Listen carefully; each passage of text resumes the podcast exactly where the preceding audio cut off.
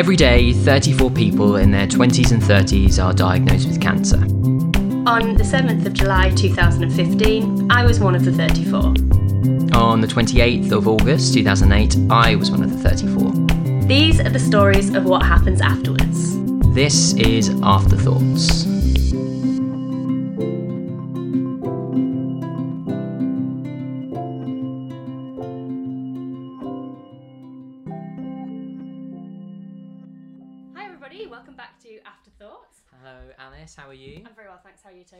Good. And today we are uh, welcome, welcomed. Oh, that's we are joined by Should we do that Ryan. again? No, I enjoy that. I think that's fine.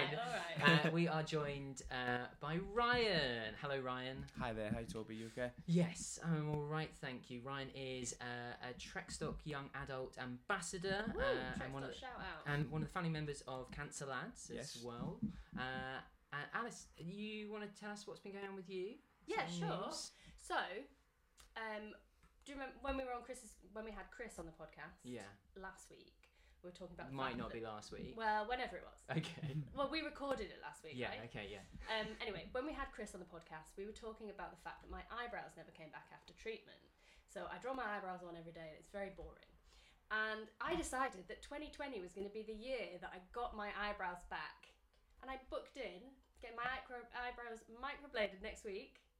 But the best thing about it is I booked the appointment, and you two are both like, "Fuck, I I don't no give a shit about on." eyebrows." Yeah. But the best thing about it is um, I booked the appointment and then I thought about it and I was like, it's actually fo- exactly four years to the day since my last chemo. Wow. You're very good with dates, aren't you? Isn't that weird though? Because I hadn't really thought about it. Yeah. And then boom. Can you just explain what microblading is? I have no idea. Yeah, I'm not really too here sure. With, sat here with two men who clearly have never had their eyebrows make, microbladed before. Um, microblading is like tattooing essentially. So you get your eyebrows tattooed, but they look like rather than it being like a solid block, like a regular tattoo, they do like tiny little hairs. So What are they placing them in? no, no, no, it's like tattooed on. Um, I'll show you pictures later because you're Yeah. both like. It's it's hard. I'm just I'm just imagining just a solid black line at the moment. yeah. Uh, let me find a picture because. Okay, but um, Alice, does this become like? It, is there never the potential that your eyebrows will grow well, I back? mean, they haven't grown back in four years. I know, so- but is there not the potential? So therefore, I if, think if they were going to do it, they'd have done it by now. right. And is Um, is this whilst you're looking for the picture? Can I ask? Is Yeah. um, eyebrows not growing? I'd never heard of that before. It does happen. Does happen? Yeah. Um, Dependent on certain chemos or? I don't know. I think it's more to do with your hair, but I always say I would much rather that my eyebrows didn't grow back and my eyelashes did than the other way around. Because if Mm. I had no, like no eyelashes Yeah. was weird, right? Mm, yeah, very strange. Um, hang on, let me find it. Okay. Whilst you're doing that, Ryan, and we're not even into the thing, but I'm going to ask uh, because it was supposed to ask person before chemo, before cancer, but never mind. Um, what uh, did you lose eyebrows? I did. Um, they started thinning out a lot during sort of the main bulk of my treatment. I never fully lost them. Yeah. Um, I kind of held on to them a while. They're quite thick, so they, they sort of stayed a little while. But then as soon as I had the stem cell transplant, that was it. It was like a full body wax. It was gone. Yeah, Everything yeah. was gone. Um, well, welcome to Afterthoughts, uh, a series of uh, podcasts that are on stories around young people who have experienced cancer. Uh, today we have Ryan, and Ryan is going to be giving us some of the stories from um, his experience. Uh, and yeah, so but before we jump into that, Alice, Mhm. uh, as we always do, person before cancer. Uh, Questions? questions. Uh, Ryan, are you ready for your quick fire questions? I'm as ready as I'll ever be. They're quite they're quite like deep Oh, questions. okay, okay. And meaningful. Um, am I going first? Yeah. Okay, cool. Um, Ryan, please could you tell us your preferred pronouns? He. Uh, could you please tell us what do people s who do people say you look like? And you can't say your twin brother. Ah, no, that was oh my my only God, answer. We've had two sets of twins. We have had two sets of twins. Chris Sorry, is yeah. also a twin.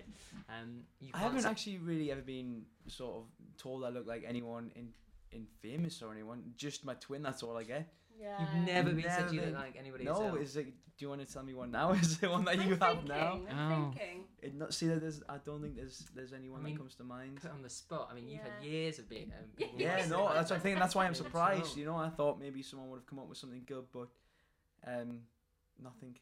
No, I can't do it. Yeah, I can't. Absolutely we'll nothing. Have a think. We'll might Have a report think, yeah. back Okay, come on, yeah. Um, what was your first pet? First pet was a, a pet hamster. Um, yeah, and it was she was called Gnasher.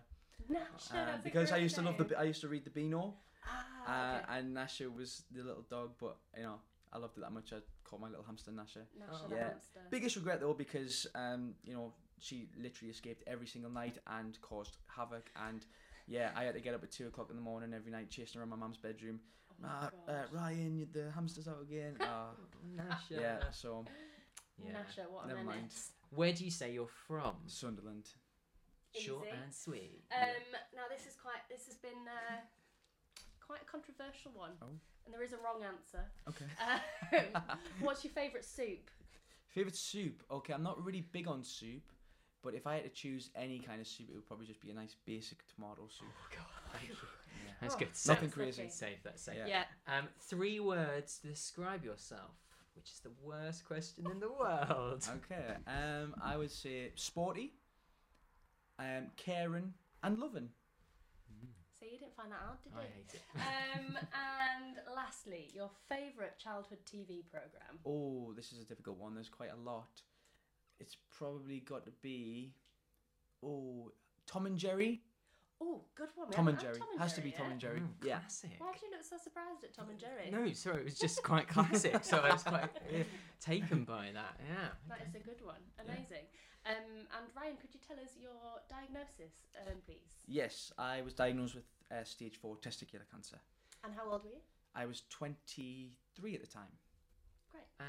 And could you give us a short summary of the treatment that you um, had for that? I had around eight months of uh, chemotherapy, um, and then I had a stem cell transplant, and then I kind of ended on an RPLND surgery. Mm, Yeah, okay. Indeed. Well, well, well, I don't know what that means, but there we are. Yeah, Um, that's all right. What uh, can I just ask? Um, with stem cells, did you have your own, or did I did, have- yes, yeah. because it wasn't blood cancer or bone cancer. I was able to use my own stem cells. Brilliant. Wonderful. Uh, Okay, awesome.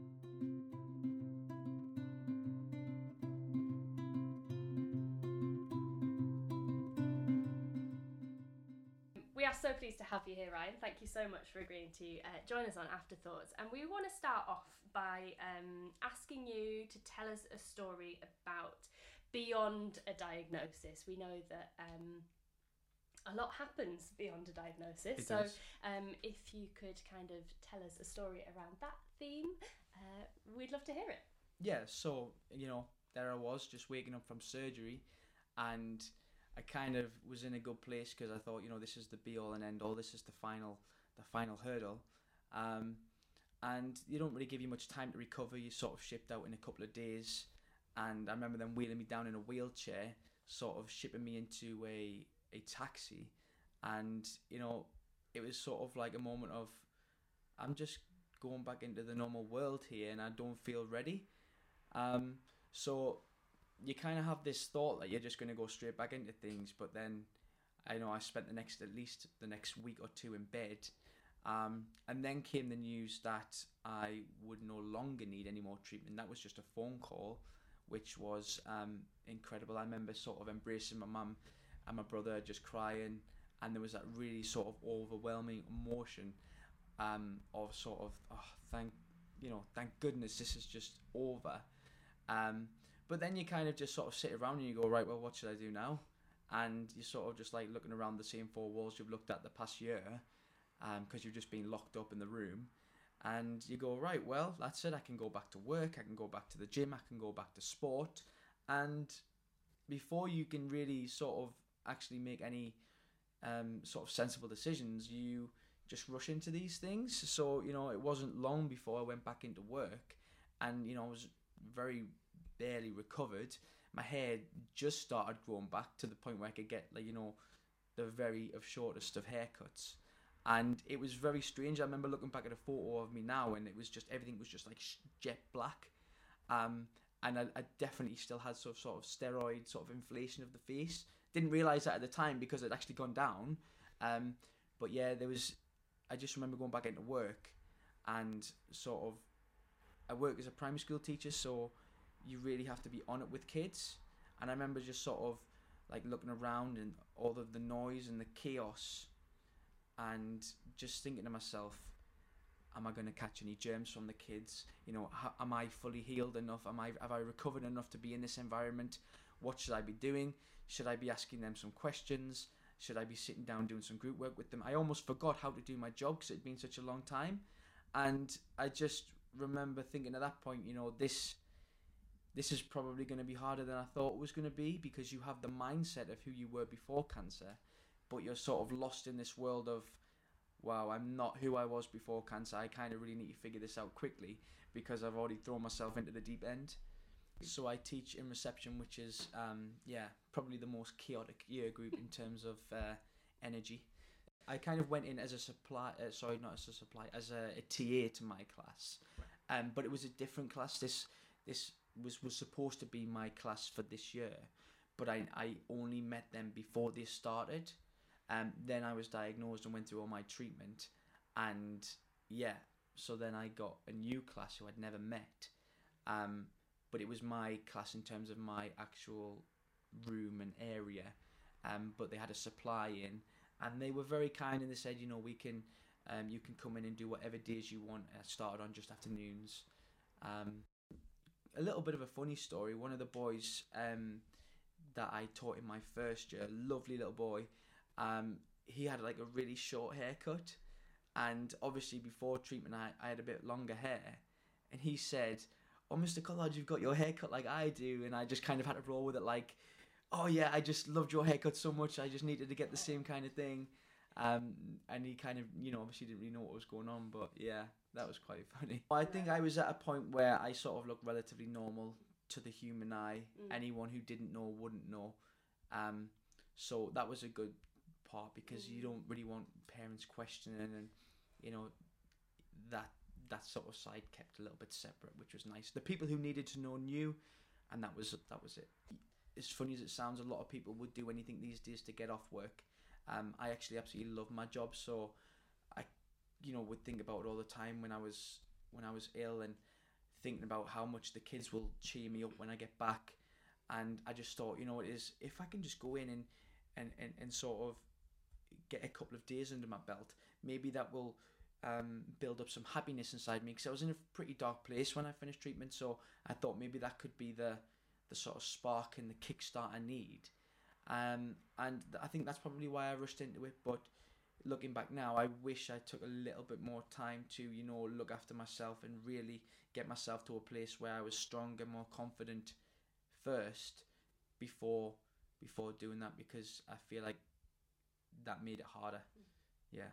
You know, you want to become who you were before and you know, work is one of the main things. And another thing as well at, at the end of the day, because I was out of treatment for so long, I wasn't earning any money, but I started to pay rent. And, you know, life goes on around you. There's only so many grants and so many things you can get from all these different charities, which were amazing. Um, but it doesn't cover the cost, especially of rent in London. Um, so yeah, it was a pretty difficult time. I think the worry of of using up all my savings and not having anything to be able to keep for my future was one of the things that made me want to go back pretty quickly. Um, but yeah, I think it was between that and the fact of wanting to re-establish myself was definitely the two main reasons. Yeah, I remember taking a selfie on the morning with my, my Sunderland pencil case, you know, really raring to go. Um, and I remember just walking in there, sort of seeing all the teachers, all the teachers giving me hugs and going, "Oh, it's so nice to have you back," and then sort of sitting down on a chair in front of the class and in front of the kids and thinking, "What on earth am I doing here? What do I say? How do I interact with kids anymore?" I'm, you know, with kids you've got to be really bubbly and like over, sort of energetic, and you've got to match their energy levels. And as you can imagine, after a year of treatment, a stem cell transplant, and RPLND surgery, your energy levels are rock bottom. So yeah, I soon found out that it was a lot of play acting to start with, um, but yeah, I definitely couldn't keep up with the um, the children, so that was pretty hard.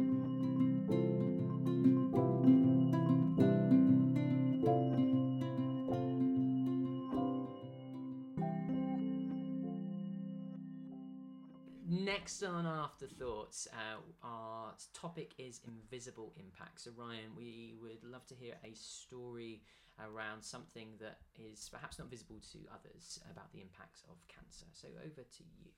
Okay, so I think pretty much a lot of the um, sort of side effects from um, life beyond cancer are pretty much invisible. Um, but the big one for me is probably fertility. So I was reminded of this when I was at work and I was having lunch with the children. Um, and one of the boys just sort of out of nowhere, whilst eating his fish and chips, just sort of stood up and shouted, "I love my daddy," uh, and I was there, sort of, you know, completely caught off guard, thinking, you know, I might never hear these words, and I literally had to take my whole plate of food into the staff room and just had like a little five minute meltdown. Um, it was pretty hard to hear, and then you sort of all these emotions go through your head. You know, why did he say that? Is he is it a sign? Is, is he said this because he knows? Do you know what I mean? You, you know, it was completely random, and it just, basically it, it really quite sort of struck a nerve. Um, so when I was going through treatment, because I was caught so late on, they didn't actually give me a chance to to bank any sperm. Um, I didn't really even question this at the start. I didn't realize this was a thing. Um, I just was told that I need to go straight into chemotherapy within the next couple of days, and that's what happened.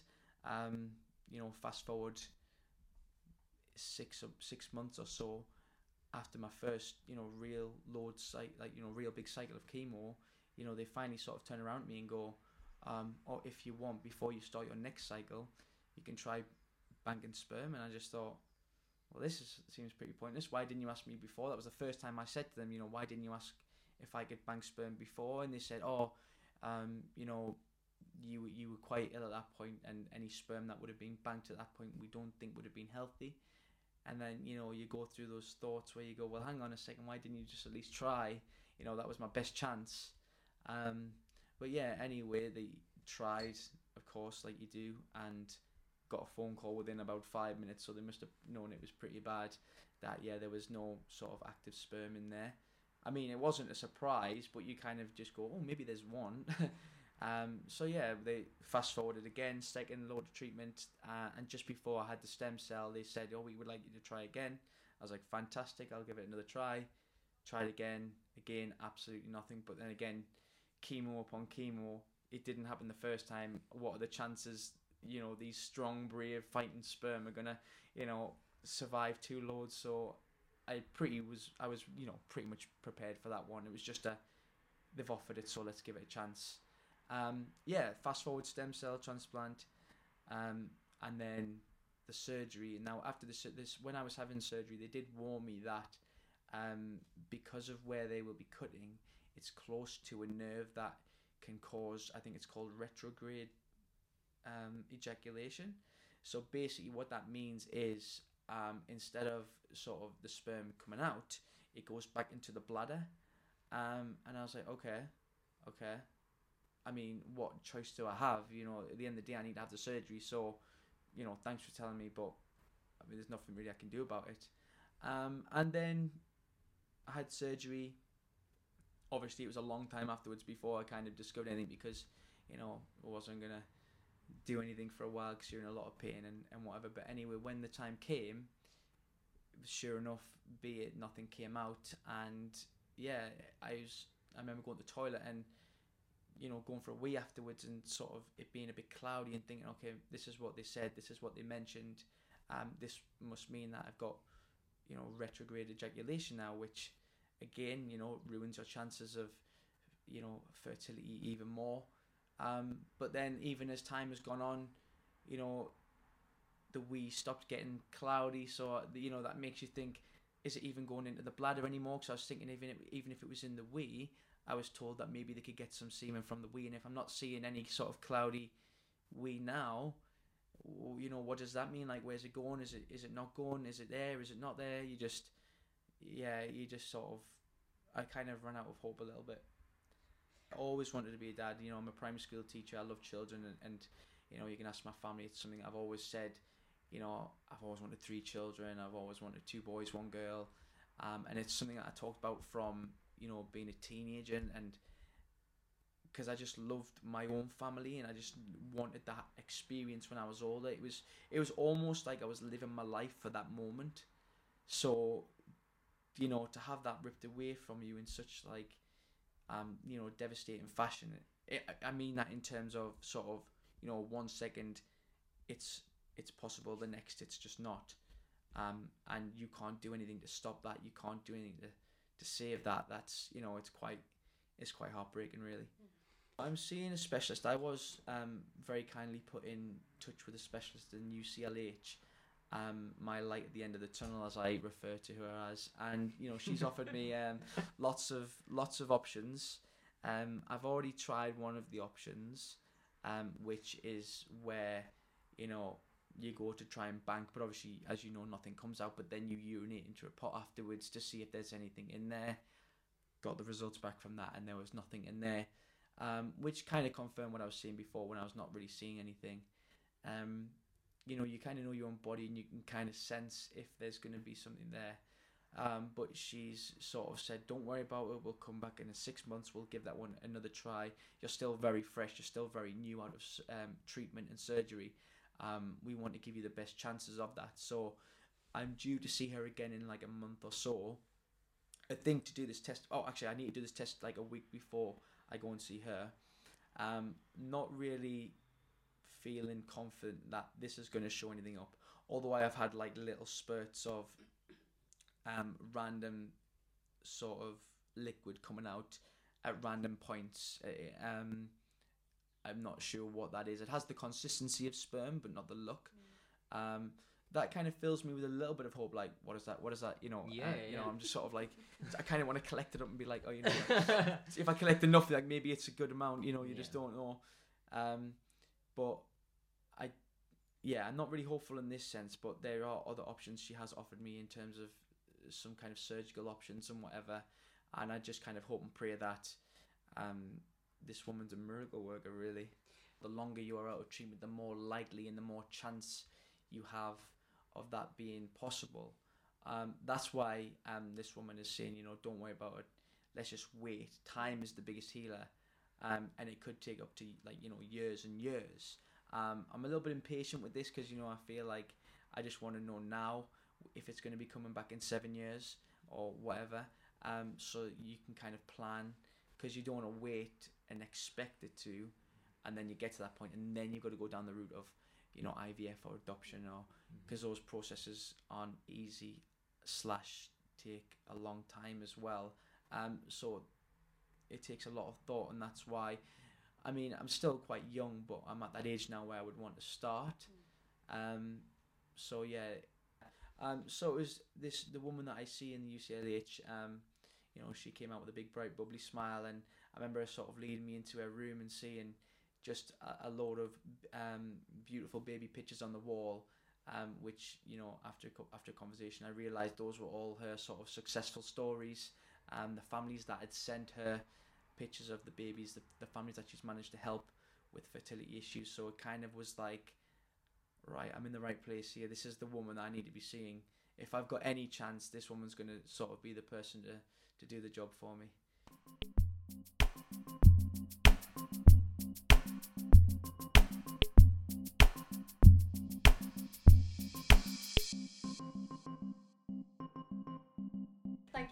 for that um, that story, Ryan. I think that's all really important stuff, and really appreciate you talking so openly about that.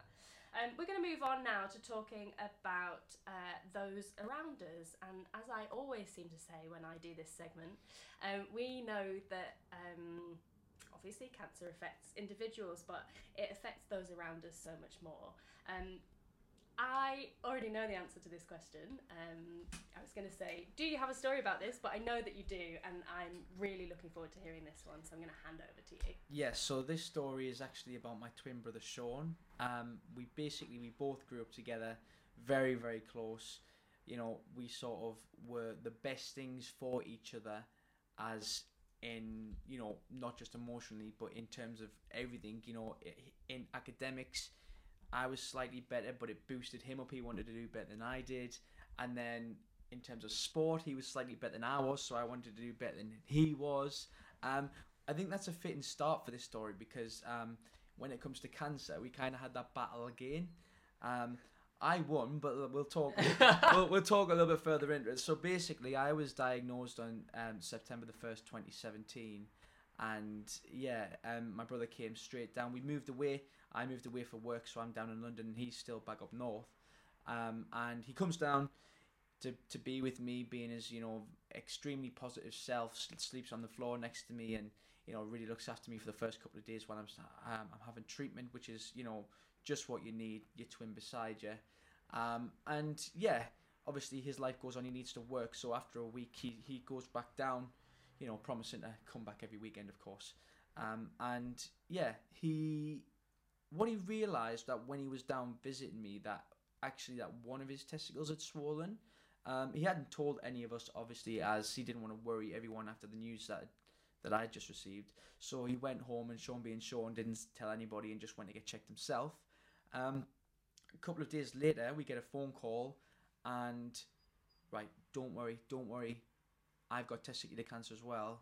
Wow, what it was a shock. I was, you know, lay on the bed, you know, being pumped with chemo, and to hear that news was just that was harder for me because it was just absolutely devastating. It just feels like you know, first of all, your life caves in, but then everything caves in. It was just one of those moments where you go, "This can't, this can't be happening. I'm in a dream. You know, maybe I'm a bit hazy or something. This is not going, going well." But he was like, "No, it's all right. You know, they caught it at the early stages. I just need surgery." So my mum and dad were in absolute bits. You know, my mum and dad both came down to stay with me. Uh, my mum and dad were like, oh, one of us needs to go back up. Who's going to go up? Who stays down here? What on earth do we do? Both of our sons have got testicular cancer. Like, they were just, you know, completely beside themselves. Um, anyway, Sean, you know, really like, no, honestly, don't worry. I've got my partner here.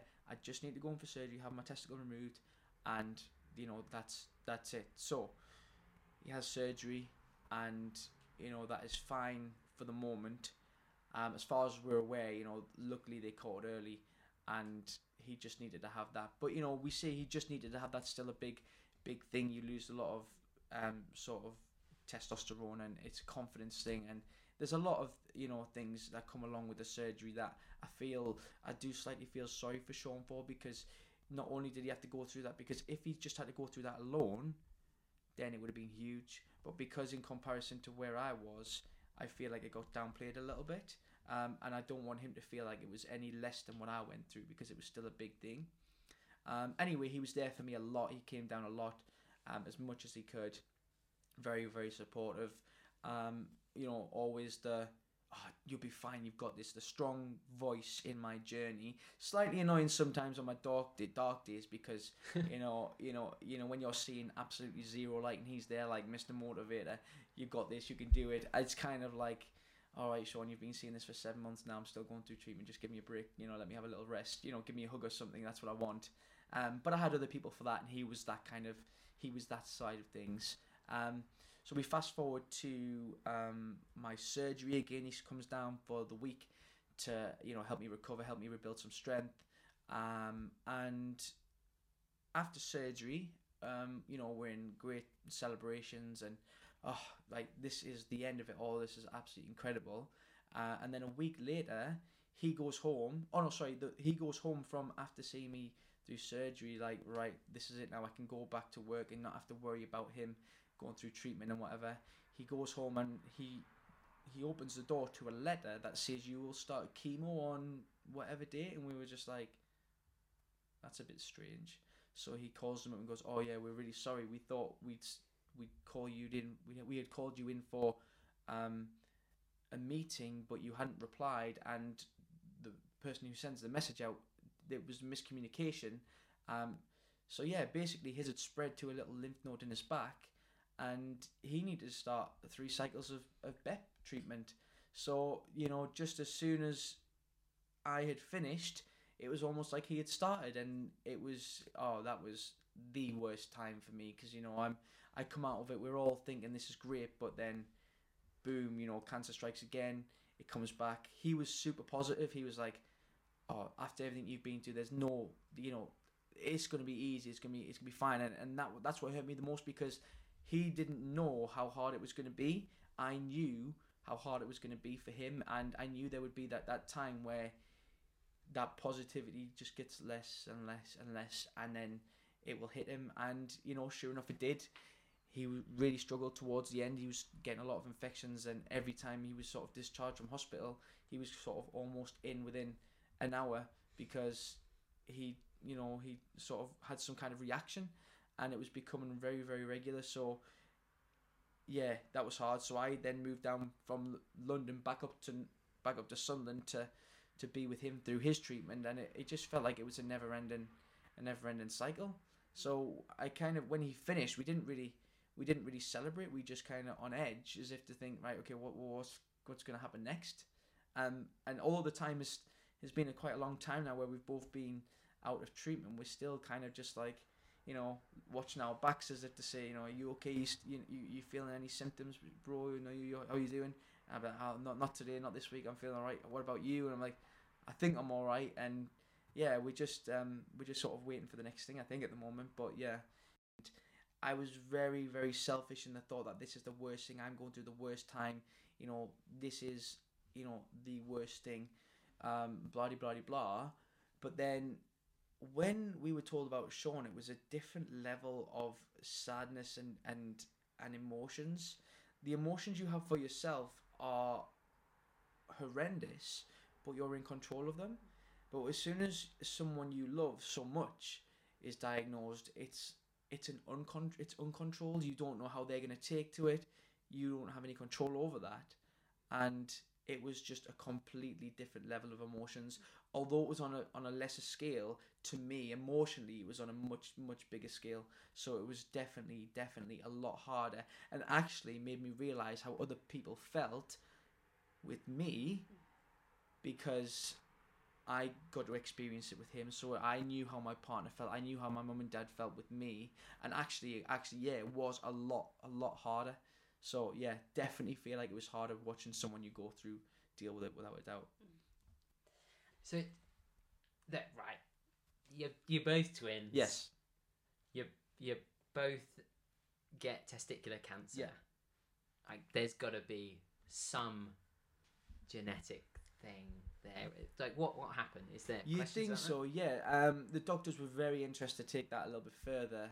We at the time were just a bit like, you know, there's there's no sort of direct links from the family, so we were just like, it can't be. You know, there's no one that's really had any sort of kind of related cancer that you'd think would just be passed down or whatever. Um, but anyway, yeah, the doctors were very interested that my consultant got in contact with his consultant, and they said, you know, let's do a genetic test, and you know they did that, and I got a letter a couple of months ago saying they don't think it or they don't believe it to be genetics, which makes it even more of an unbelievable story. And my brother even said, um, and I quote, you know, we have more chance of winning the lottery. Um, but yeah, we still haven't won that. So Sean was very, he's very, very sort of understanding about things, and he knew that my treatment was a lot harsher. Therefore, my recovery would be a lot different. Um, I used to get quite jealous of him when he sort of finished his treatment and was back to things, and he seemed to be pretty capable of things pretty quickly. Um, although I finished my treatment earlier, and then he went through his treatment, he sort of recovered quicker, and he was back to football, and he was back to doing all these things, and I was sort of sat there like, oh, it's a bit shit. yeah, it's a bit rubbish. Um, you know, I'm still going through all these, you know, really, really big problems, and and he can just get back to his life. I wish, I wish I had it that, I wish I had it that easy. I would think to myself, but then I remind myself it was never easy for him either. It was just those, you know, those thoughts would always go through my head. We don't, we don't talk about as much as you'd expect. You know, we kind of, we kind of passed, we kind of passed it, and then sort of just went back to how we've always been. Um, but yeah, I, he's he's very understanding of where I am and and wants to to help me as much as possible. Ryan, we are now moving on to a uh, question which is sometimes seen as quite binary, and actually, I'm excited by the uh, the provocation that it asks. Um, so we are going to explore gift or grievance. So a story about a gift that you feel that cancer has given you, or a grievance you have around cancer. Over to you, Ryan. So this is a really interesting one for me personally. So initially, um, when my brother and I were going through treatment, we always said that you know we must. I don't know whether it's a sort of a common thing, but we must raise awareness. We must show our support for the cancer community. But we never really knew how to do it. So we had all these good ideas. Oh wow, we'll create a cancer lads or a, a, a men with cancer community, but we were just you know two very basic lads from the north that didn't have any clue about how to do that. You know. So you know, we just kind of were like, yeah, we got all these ideas, but there wasn't much action in what to do with it. Um, uh, we put our stories out. We put our story out a little bit on in some newspapers, um, which was our little first step. But then randomly, we were kind of contacted by ITV. Um, we thought it was a hoax because you know somebody messaging you on Facebook saying, "Hi, I'm from ITV." doesn't really sit well with me in terms of how many people can just sort of fake things these days. So, you know, I requested her email and I requested this and we kind of broke it down that actually maybe she was pretty genuine and she does actually want us for this show, um, which just happened to turn out to be the Full Monty show. Um, a show that was shown in front of millions of people and an opportunity we've never were to have prior cancer. So, um, that was a big opportunity and i think that was really really good because we met a lot of men there with cancer men that we'd never really met before um, we had pretty sort of quite quiet treatment that were sort of very personal and not really mixed with other other other men never mind men our age um, so that actually gave us the idea of how we want to do it so we just formed a group chat with our men and they were like oh you know could we do this on a bigger scale? And me and my brother kind of looked at each other like, yeah, this is what we want to do on a bigger scale. So we sort of just sort of put our um, ideas together and made sort of a Facebook and Instagram group slash page. And yeah, in terms of it being a gift, it's really opened our eyes and we've met some amazing people. We've had some very, very good opportunities and lots of lovely support. But when I think about it realistically, the um, where I sit on the scale is probably more on the grievance because although of all these amazing opportunities, I would I would most definitely trade them in in an instant to have never experienced cancer in any form whatsoever. So yeah, I'm definitely more on the grievance. You know, it does bring opportunities. It does bring, um, you know, good new friendships and some wonderfully inspirational people. But on a selfish side of things, um, to go back to you know plain old me, I would yeah I would drop that in a in a heartbeat. I think. Twist.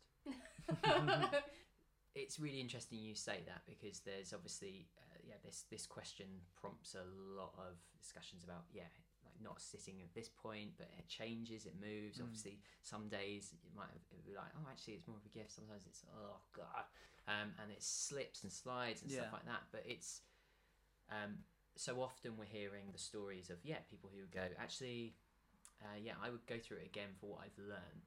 Yeah. and all those that that thing but it's great to hear that other side of it I was floating away this around the statistic which I don't even know is true which Yeah. is really bad don't give statistics out Toby if you don't know they're true Check. Go yeah, you can You check check it. it, Yeah. yeah. So uh, I think I was told by Sue Morgan from Teenage Cancer Trust. Name that. What is it called when you name- Clanger. Clanger. Name drop. name dropping? you? Yeah, name Name dropping. Um, and Sue said to me about how it's like four out of five young people um, who have gone through cancer would do it again for what they have learnt, and I thought it was quite a high, high statistic. I just just googled Teenage Cancer Trust would do cancer again. would do cancer again. Good thing. But Um, um, it's interesting that yeah, it's that like we are going to hear them because of the majority. We're going to hear Yeah. those stories of people going, yeah, oh my word, like I would do it again. It's given me this, it's given me that, and so yeah. to hear the the clear like statement going, nah, Yeah, I mean, I'll be honest. There, I, the what you learn from cancer and the outlook you have on life is completely different, and I appreciate that, and I, you know, I'm thankful for how it's made me feel, and I absolutely love supporting other men, and I love helping other men and make them feel, you know, that they're not alone. But the reason why I would say that I would go back to being who I was before because I, I help people in my job anyway So I've always been. Uh, I wouldn't feel guilty because I would feel like I'm still who I was before. I'm still quite a helpful and caring person. Um, I'm just doing it on a bit of a wider scale now. Um, yeah, it's still slightly selfish, but I I don't think I changed much in terms of personality. Um, I kind of already had that sort of nature. I believe. I hope nobody would tell you any differently.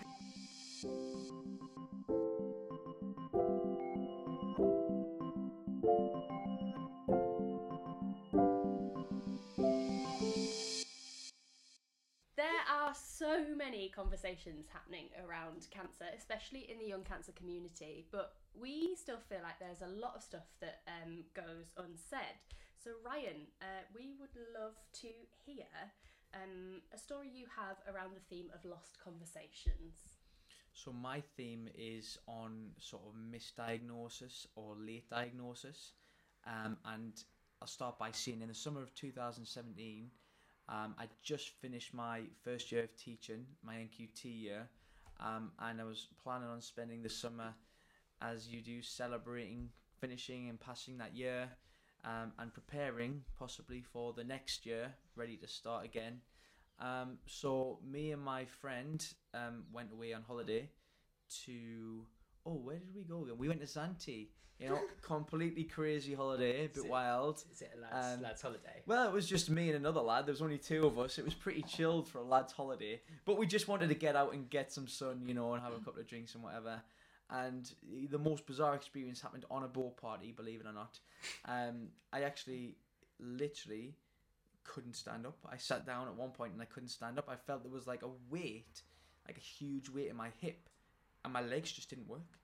And I just, just thought, mate, have I been spiked? This is really strange. I said to my friend, you know, can you go and get me some water, please? Um, he was like, yeah, what's wrong? I was like, my legs just aren't work. I can't stand up. And he was like, oh, you, you're just messing around. Honestly, like I wasn't, you know, I wasn't drunk at this point. I was literally just, it just started, and I was thinking, this isn't, this is not good. Um, anyway, I had some water, and luckily, by the time the boat pulled in, I could, I, I, managed to get up, and I was a bit, I was a bit shaken, but I was a bit like, well, that was weird. Um, anyway, yeah, the holiday carry on, no other mishaps. I was kind of waiting for it to happen again, but luckily it didn't. Um, but yeah, then I, when I, as soon as I went home, I noticed that I was starting to get really, really bad back pain. Um, and I was thinking, okay, I'm used to getting back pain because of the sports that I do, but this, this was like a, a different level of back pain. And you know, I had one of those hot sort of bean bags that I would sleep on at night, but to the point where it was absolutely boiling. So the pain wasn't sort of inside my back; it was actually burning my back, and that was a distraction. Uh, I was thinking, this is this is not right. So I went to the GP, and you know, she was like, "Ah, you just got you know back muscular problems. You know, take some painkillers and rest, and it'll be fine." So I was like, "All right, okay, whatever." I even went to see a um, one of those back cracking experts, um, and you know, he sort of jolted me with electricity and um, you know, got me in all sorts of shapes and positions and cracked my back. And I actually came away from that thinking, wow, that was what I needed. Actually, I felt great. And you know, sure enough, half an hour later when I got home, wasn't quite the case. Back to the extreme pain and thinking, there's something wrong here. Anyway, that sort of quickly spiraled into one day I was taking my brother to work, um, driving in the car. Oh no, he was driving in the car at that point, and all of a sudden, like my arm, my right arm just went floppy. I was like, that was weird. And he was like, you okay? Do you want some water? I can run into work and get you some water. I was like, oh no, it's alright. It's just maybe it was just the position I was sitting in or something. So, okay, I drove home.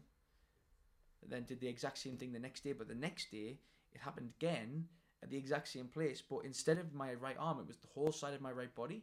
So my right leg, my right arm, the right side of my face, and I was just it was just completely numb and I was trying to speak to my brother and I was just in shock and I couldn't I couldn't get my words out and he was looking at me like super concerned and I remember him going into work and having a little bit of a breakdown like had a, like a little cry thing, and I rang my dad thinking dad I don't know what's wrong with us like you know this back pain I'm getting well now I'm starting to I'm starting to go numb and I'm and, and I just it just doesn't feel right and he was like drive straight to the nearest um uh your your nearest sort of like not hospital but you know um somewhere where you can go in what are they called Walk-in yeah, centre? walk-in centre, and your mum's going to meet you there.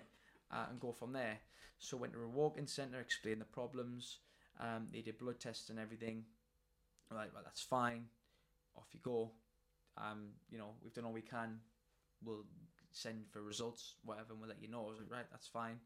Um, but yeah, then it really progressed, and like you know, this is a couple of weeks now. I've been seeing the GP. I said I've seen the GP a couple of times, more blood tests, and it got to the point where I was literally going numb four or five times a day, uh, and then that sort of progressed to the point where I would go numb, and then I would just black out. So it got to a point where it was actually really quite scary, um, and it was getting closer and closer to the end of summer, and closer and closer to the start of the new school term and I'm thinking, hang on a second, I can't be passing out and going numb in front of the kids. What on earth? I need to get this sorted pretty quickly. Um, and funnily enough, I saw um, a Facebook uh, post about prostate cancer um, that I was showing symptoms for, you know, back pain, um, numbness, some kind of like other type things, and I was like, no, shoot, surely not. This is just like this is just one of those random things that comes up. This is definitely not going to be anything like that. What what am I what am I talking about? Anyway, I went to the GP again when I was back down here in London, and she said, "Okay, we'll send off for um, is it neurology with the brain? Um, you know, it might be something to do with the brain, possibly epilepsy." Um, but you've got to wait like 90 something days. We were like, oh, well, that's great. Um, that's not really going to help. What am I supposed to say to the school if this is happening? I was like, fine. Um, what, what about the numbness? What about everything else? She was like, right, we'll send you off for more blood tests, um, blah, blah, blah. And I was just thinking, you know, and then my mum mentioned, oh, actually, you saw this Facebook post about prostate cancer. And she just looked at me and went, ah, oh, don't be silly. He's only a young lad. And I was like, oh, it kind of put me at ease a little bit, but it, it sort of was a little bit like, okay, maybe she she's not quite she she's confident it's not that, so maybe I should be confident it's nothing like that. Um, anyway, went to get the blood tests literally the next day, I think it was, and while I was up in Mount Vernon, Vernon getting the blood test, and my mum was like, "Oh, should we go for a walk? We haven't been for a little walk." And there was a little pub down the road, so we went to walk down there. And as I was walking down there, completely again, one side of my body just went completely numb, and I just passed out on the side like a little grass verge. Um, and could hear, but I couldn't see. Like you know, when you're sort of in that that moment, I could hear what was going on. My mum was shouting for people to stop. Like, my son's just passed out. It's been this has been happening for like three weeks now, four weeks now, and nothing's been done. Can you help me? Can you call an ambulance? Um, and an ambulance came. Bizarre. I was just outside of Mount Vernon, but an ambulance still came um, and took me to Hillingdon Hospital. Um, and I just remember being there for the next day or so, but for the first period of it, it was just a four or five different doctors coming in, checking me over, doing blood tests, you know, the regular things. Um, it was only when I said that that morning I had felt a lump in my stomach that I, I, I thought was a bit weird. And one of the doctors went, Oh, let me have a feel about that. And she was like, Oh, yeah, I can feel it actually. Yeah, um, maybe we should do a scan. And it was from that scan that they realised oh hell, how on earth have we missed all of this? Um, yeah, and that's when they sort of got me in the room like, um, yeah, we've what we've seen in your stomach is uh, is a tumor, and we believe that you are or you have cancer. And I later found out that um, with testicular cancer, you're sort of rated, or sort you're you're sort of um, they do treatment based on something called HCG levels um, and they're supposed to be between um, below two and five. If you're sort of three, but you're consistently three, that's fine. If you were three and then went up to five, there would be a little bit of like, oh, that's a bit of a concern. We've got to keep an eye on that. Uh, and they told me that mine were 175,000. So yeah, just a little bit too late, I think. I've I've done after a little bit more research. I found that there was you know the record was around two hundred thousand, um, and I think that they survived. But yeah, I was um, close to the record, but didn't quite get it. But that was pretty annoying to um, to uh, to be so far and so late on, and and to have uh, uh, I must have had at least around thirty or forty blood tests.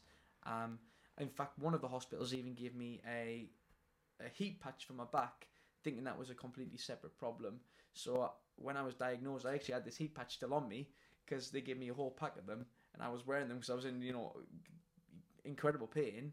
And they were like, "Oh, why have you got that that patch on your back?" I was like, "Well, well, they told me that I've actually got back problems. No, I haven't got cancer. I've got back problems." So, yeah, that was a, a big shock to the system. But at that point, I was really, really unwell, and I thought I was just quite glad that they actually, you know, found a, an issue. I knew I wasn't feeling the way I was feeling because of back pain, so it was sort of devastating, but a relief at the same time because you know you just want to be told what on earth is wrong with you. So, yeah, I think yeah, misdiagnosis amongst young people is so Mm. common, and you're right. People aren't talking about the, the, the fact Yeah. that that happens. They're not because it's still so unusual for a young person to get Mm. cancer, and that's what happened with with Chris as well when she was diagnosed with stage four breast cancer. It was because she she was diagnosed late. She was misdiagnosed again and again and again. Um, So as a as a conversation that needs to be had, what do we think? Like, it, what do you think could change? Like, is is there anything that? I just think GPs need to show more concern if people are coming to you with real, genuine issues. You know, don't just give them the old antibiotics and a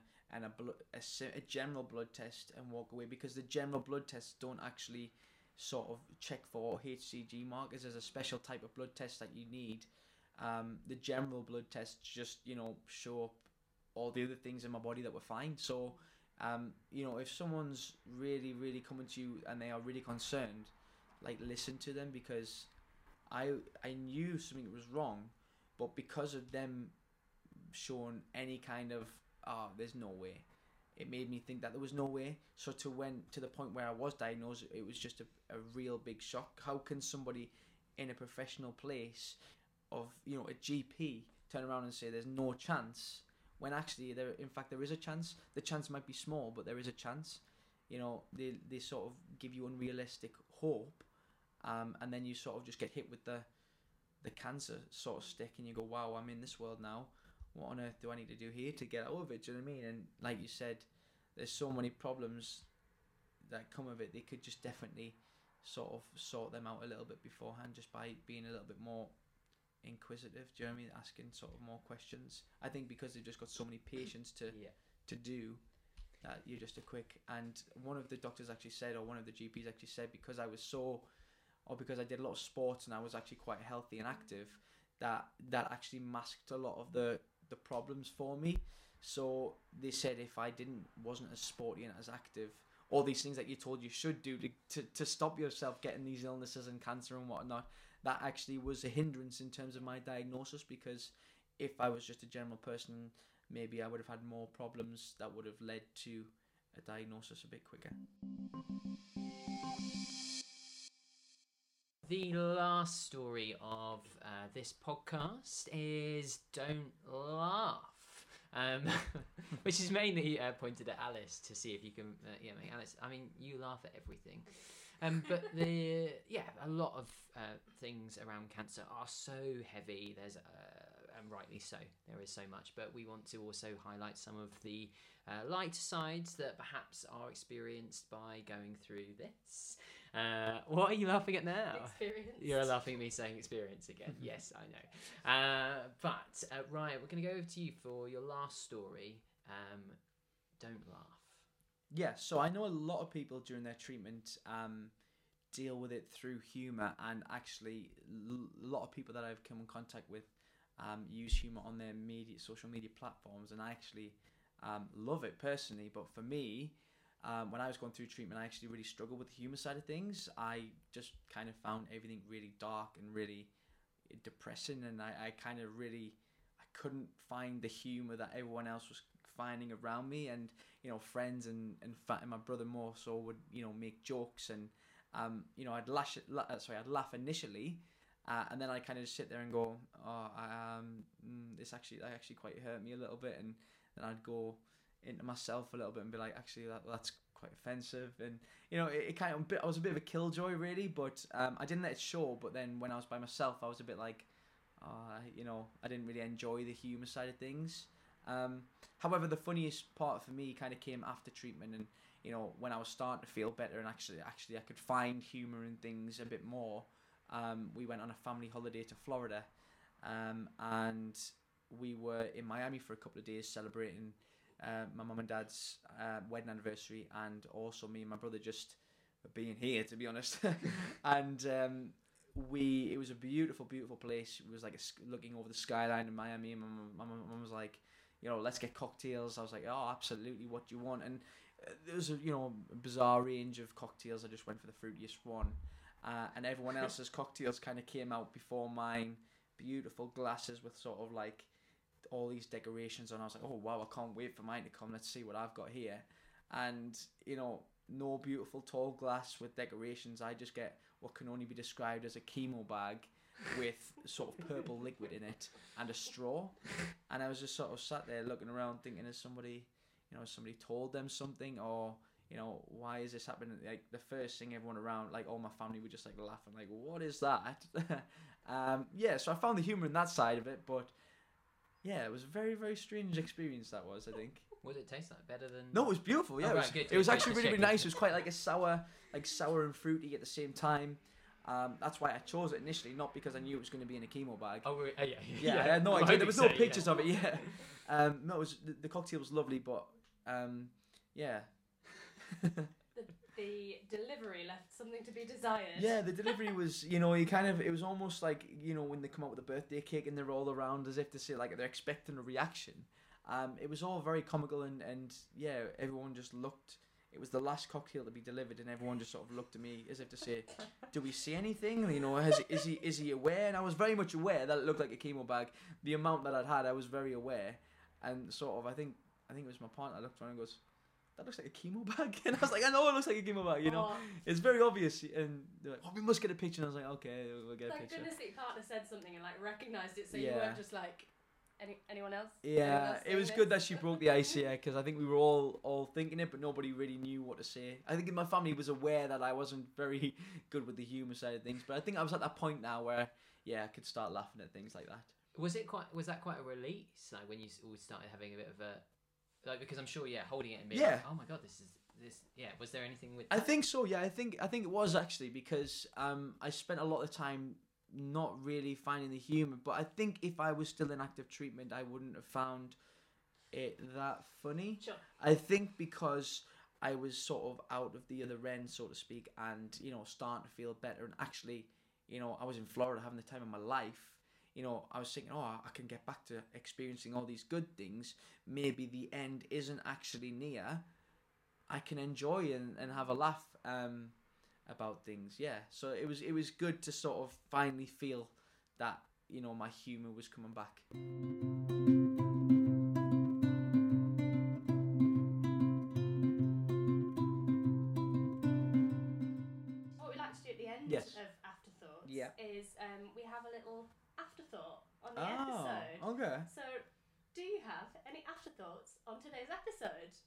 Well, yeah, actually, it's it's nice to to speak again more openly about you know my own story, and I just love to hear from more young men and women about their struggles and to get them to sort of get their stories out there because I feel like we are a, a minority voice. To us, we feel like the majority because we're in the cancer world, so we feel like we hear a lot of it, but actually, in the reality, when you look outside of our little cancer bubble, there's not actually that many.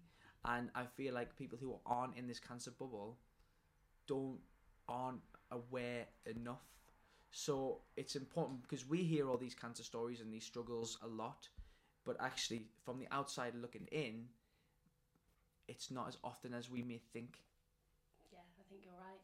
Toby, what's your afterthought for today? I'm glad you asked me. Um, my afterthought on today is, I'm just. It's been really great to have you on, Ryan, and Oh, to hear you. your stories. And like, I, I think particularly around fertility Mm. and like, Agreed. um, it's something like it's it's funny to say, but the like in a wider sense, thinking about how important like having a male perspective on something is, and how much we do hear from men on lots of things, but like actually about about fertility, it is so uh, full of things that are going on, and it's really great to hear a story about that, just to get people to understand about that impact Mhm. and uh, yeah so um, yeah my afterthoughts are, i'm really thankful to have those those stories on afterthoughts oh sorry hi alice um uh, alice um what are your afterthoughts on today's episode So, my afterthoughts on today's episode. Um, always great to have another Northerner on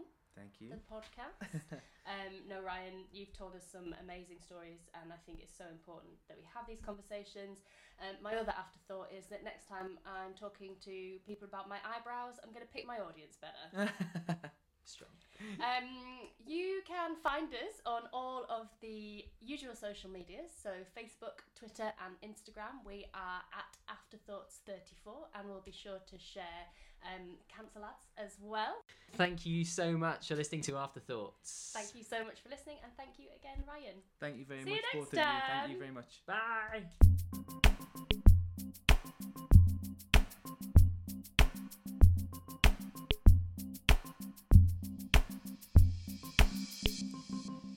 If today's episode of Afterthoughts has sparked any thoughts or feelings that you'd like to speak to somebody about, we would really, really recommend you grabbing a cup of tea with a friend or dropping them a WhatsApp. Or you could speak to our fantastic charity supporters, Trekstock. Trekstock get young adults in their 20s and 30s moving again, physically, socially, and psychologically when cancer has stopped them in their tracks. Find out more at www.trekstock.com. Afterthoughts is produced by Alice May Perkis and Toby Peach from Beyond Arts, with sound design by Kieran Lucas. Thank you.